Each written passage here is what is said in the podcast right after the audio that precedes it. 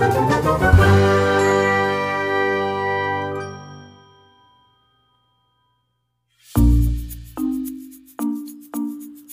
నమస్కారం.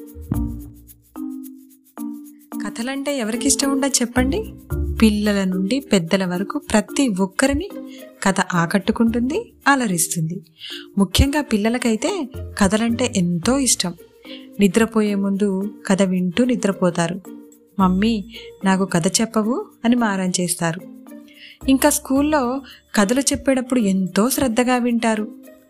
అందుకే పిల్లలు మీకు ఇష్టమైన కథలను ఈ చిన్నారి లోకంలో మీకు వినిపిస్తాను.